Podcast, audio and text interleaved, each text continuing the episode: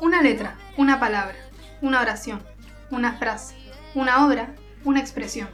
Leer puede significar grandes aventuras. Atrévete a vivirlas junto con Seguila Contando. Yo soy Cata. Y yo, Rena. Este es un programa radial perteneciente a un espacio educativo, en el cual nuestro foco principal es la literatura, los textos narrativos. Queremos narrar, contar, sumergirnos en la ficción, aprender de todo lo que este arte tan grande nos puede brindar, vivir nuevas experiencias, compartir, divertirnos. Además, también compartiremos breves biografías de los autores y algunas de sus obras más reconocidas. Hoy leeremos La Ventana Abierta, de Saki.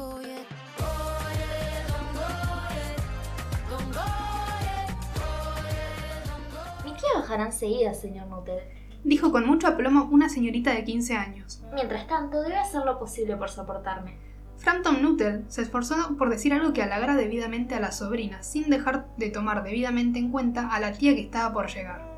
Dudó más que nunca que esta serie de visitas formales a personas totalmente desconocidas fueran de alguna utilidad para la cura de reposo que se había propuesto. Sé lo que ocurrirá, le había dicho su hermana cuando se disponía a emigrar a ese retiro rural. Te encerrarás no bien llegues y no hablarás con nadie, y tus nervios estarán peor que nunca debido a la depresión. Por eso te haré cartas de presentación para todas las personas que conocí allá.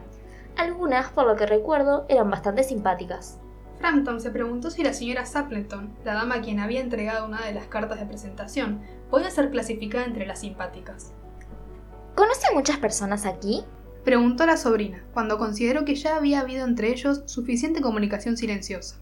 Casi nadie. Mi hermana estuvo aquí, en la rectoría, hace unos 4 años, y me dio cartas de presentación para algunas personas del lugar. Hizo esta última declaración con un tono que denotaba claramente un sentimiento de pesar. Entonces no sabe prácticamente nada acerca de mi tía, prosiguió la aplomada señorita. Solo su nombre y su dirección. Se preguntaba si la señora Sapleton estaría casada o sería viuda. Algo indefinido en el ambiente sugería la presencia masculina. Su gran tragedia ocurrió hace 3 años, es decir, después de que se fue su hermana. ¿Su tragedia? En esta apacible campiña, las tragedias parecían algo fuera de lugar. Usted se preguntará por qué dejamos esa ventana abierta de par en par en una tarde de octubre, dijo la sobrina señalando una gran ventana que daba al jardín. Hace bastante calor para esta época del año. Pero, ¿qué relación tiene esa ventana con la tragedia? Por esa ventana, hace exactamente 3 años, su marido y sus 2 hermanos menores salieron a cazar por el día. Nunca regresaron. Al atravesar el páramo para llegar al terreno donde solían cazar, quedaron atrapados en una ciénaga traicionera. Ocurrió durante ese verano terriblemente lluvioso, ¿sabe? Y los terrenos que antes eran firmes de pronto cedían, sin que hubiera manera de preverlo. Nunca encontraron sus cuerpos. Eso fue lo peor de todo. A esta altura del relato, la voz de la niña perdió ese tono seguro y se volvió vacilantemente humana. Mi pobre tía sigue creyendo que volverán algún día, ellos y el pequeño Spaniel que los acompañaba, y que entrarán por la ventana como solían hacerlo. Por tal razón, la ventana queda abierta hasta que ya es de noche.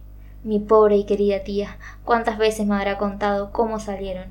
Su marido con el impermeable blanco en el brazo y Ronnie, su hermano menor, cantando como de costumbre. Bertie, ¿por qué saltas? Porque sabía que esa canción la irritaba especialmente. ¿Sabe usted, a veces, en tardes tranquilas como las de hoy, tengo la sensación de que todos ellos volverán a entrar por la ventana? La niña se estremeció. Fue un alivio para Frampton cuando la tía interrumpió en el cuarto, pidiendo 1000 disculpas por haberlo hecho esperar tanto. Espero que Vera haya sabido entretenerlo. Me ha contado cosas muy interesantes. Espero que no le moleste la ventana abierta. Mi marido y mis hermanos se están casando y volverán aquí directamente, y siempre suelen entrar por la ventana. No quiero pensar en el estado en el que dejarán mis pobres alfombras después de haber andado cazando por la ciénaga. Tan típico de ustedes los hombres, ¿no es verdad? Siguió parloteando alegremente acerca de la caza, y de que ya no abundan las aves, y acerca de las perspectivas que había de cazar patos en invierno. Para Frampton, todo esto resultaba sencillamente horrible. Hizo un esfuerzo desesperado, pero solo a medias exitoso, de desviar la conversación a un tema menos repulsivo. Se daba cuenta de que su anfitriona no le otorgaba su entera atención, y su mirada se extraviaba constantemente en dirección a la ventana abierta y al jardín. Era, por cierto, una infortunada coincidencia venir de visita el día del trágico aniversario. Los médicos han estado de acuerdo en ordenarme completo reposo. Me han prohibido toda clase de agitación mental y de ejercicios físicos violentos. anunció Frampton, que abrigaba la ilusión bastante difundida de suponer que personas totalmente desconocidas y relaciones casuales estaban ávidas de conocer los más íntimos detalles de nuestras dolencias y enfermedades, su causa y su remedio. Con respecto a la dieta, no se ponen de acuerdo. ¿No? Dijo la señora Sapleton, ahogando un bostezo a último momento. Súbitamente su expresión revelaba la tensión más viva, pero no estaba dirigida a lo que Frampton me estaba diciendo. ¡Por fin llegan!, exclamó, justo a tiempo para el té, y parece que se hubieran embarrado hasta los ojos, ¿no es verdad? Frampton se entremeció levemente y se volvió hacia la sobrina con una mirada que intentaba comunicar su compasiva comprensión. La niña tenía puesta la mirada en la ventana abierta, y sus ojos brillaban de horror. Presa de un terror desconocido que helaba sus venas, Frampton se volvió en su asiento y miró en la misma dirección. En el oscuro crepúsculo, tres figuras atravesaban el jardín y avanzaban hacia la ventana.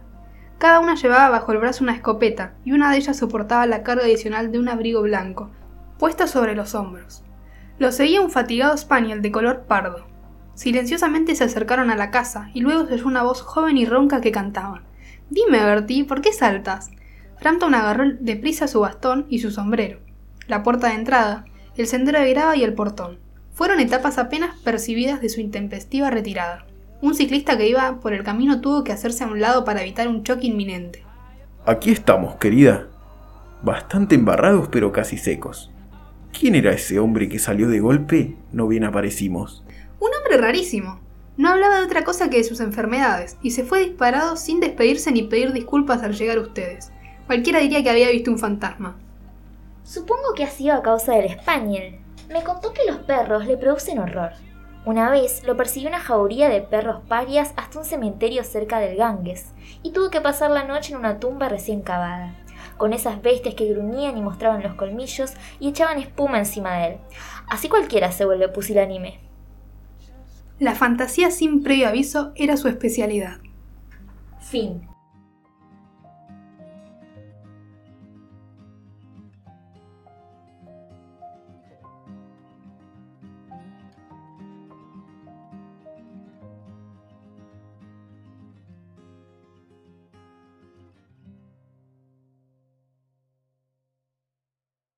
Mujer, presta mucha atención. Si tenés entre 50 y 70 años, realízate una mamografía cada 2 años. Podemos detectarlo tempranamente mediante el examen físico anual, la mamografía y el autoexamen mamario, aumentando así las posibilidades de curación. Ante cualquier signo de alerta, como nódulo palpable, cambios en la textura o color de la piel, cambios o sangrado en el pezón, acércate al centro de salud más cercano a tu domicilio. Es un mensaje del Ministerio de Salud de la Provincia de Río Negro.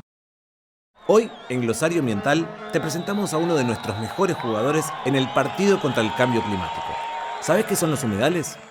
Los humedales son ambientes muy húmedos. Sí, ya sé que suena obvio, pero es muy importante. Pasa tanta agua por el suelo que se genera un sustrato especial, un sustrato que no hay en ningún otro lado, y organismos muy especiales también que viven en esas condiciones.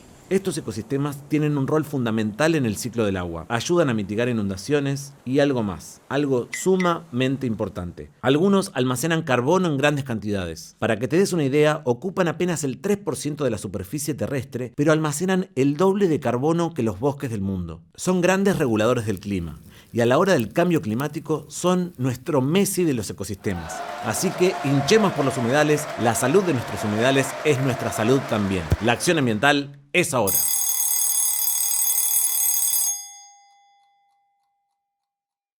Para que puedas disfrutar de este verano, necesitamos que te vacunes. No sigas el verano por las redes. Es simple, sin turnos ni llamadas. Acércate a cualquier vacunatorio. Las vacunas salvan vidas. Dale, vacunate. Gobierno de Río Negro. La temática del cuento gira en torno principalmente a una mentira o un engaño. Vera, la sobrina, se aprovecha de que el señor Nuttall es un recién llegado que no conoce y no sabe nada del lugar, entonces le juega una broma de mal gusto. En la historia, Saki combina la fantasía y el horror.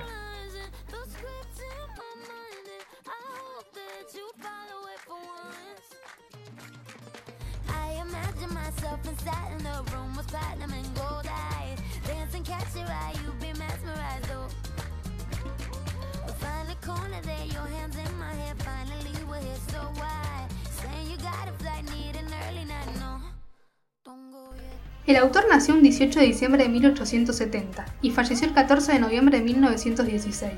Un escritor, novelista y dramaturgo británico, Héctor Hugh Munro, mejor conocido por su seudónimo como Saki.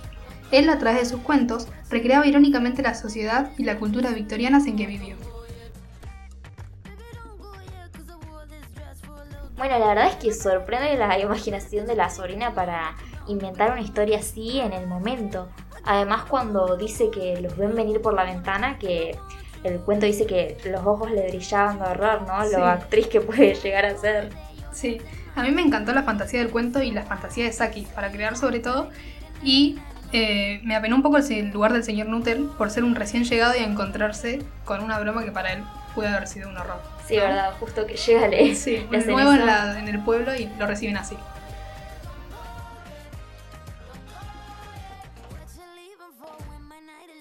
Hasta aquí ha llegado el programa de hoy, queridos y queridas oyentes. Muchas gracias por escucharnos y recordad, seguila contando. Nos vemos en el próximo programa para más historias. Una letra, una palabra, una oración, una frase, una obra, una expresión. Leer puede significar grandes aventuras. Atrévete a vivirlas junto con Seguila Contando.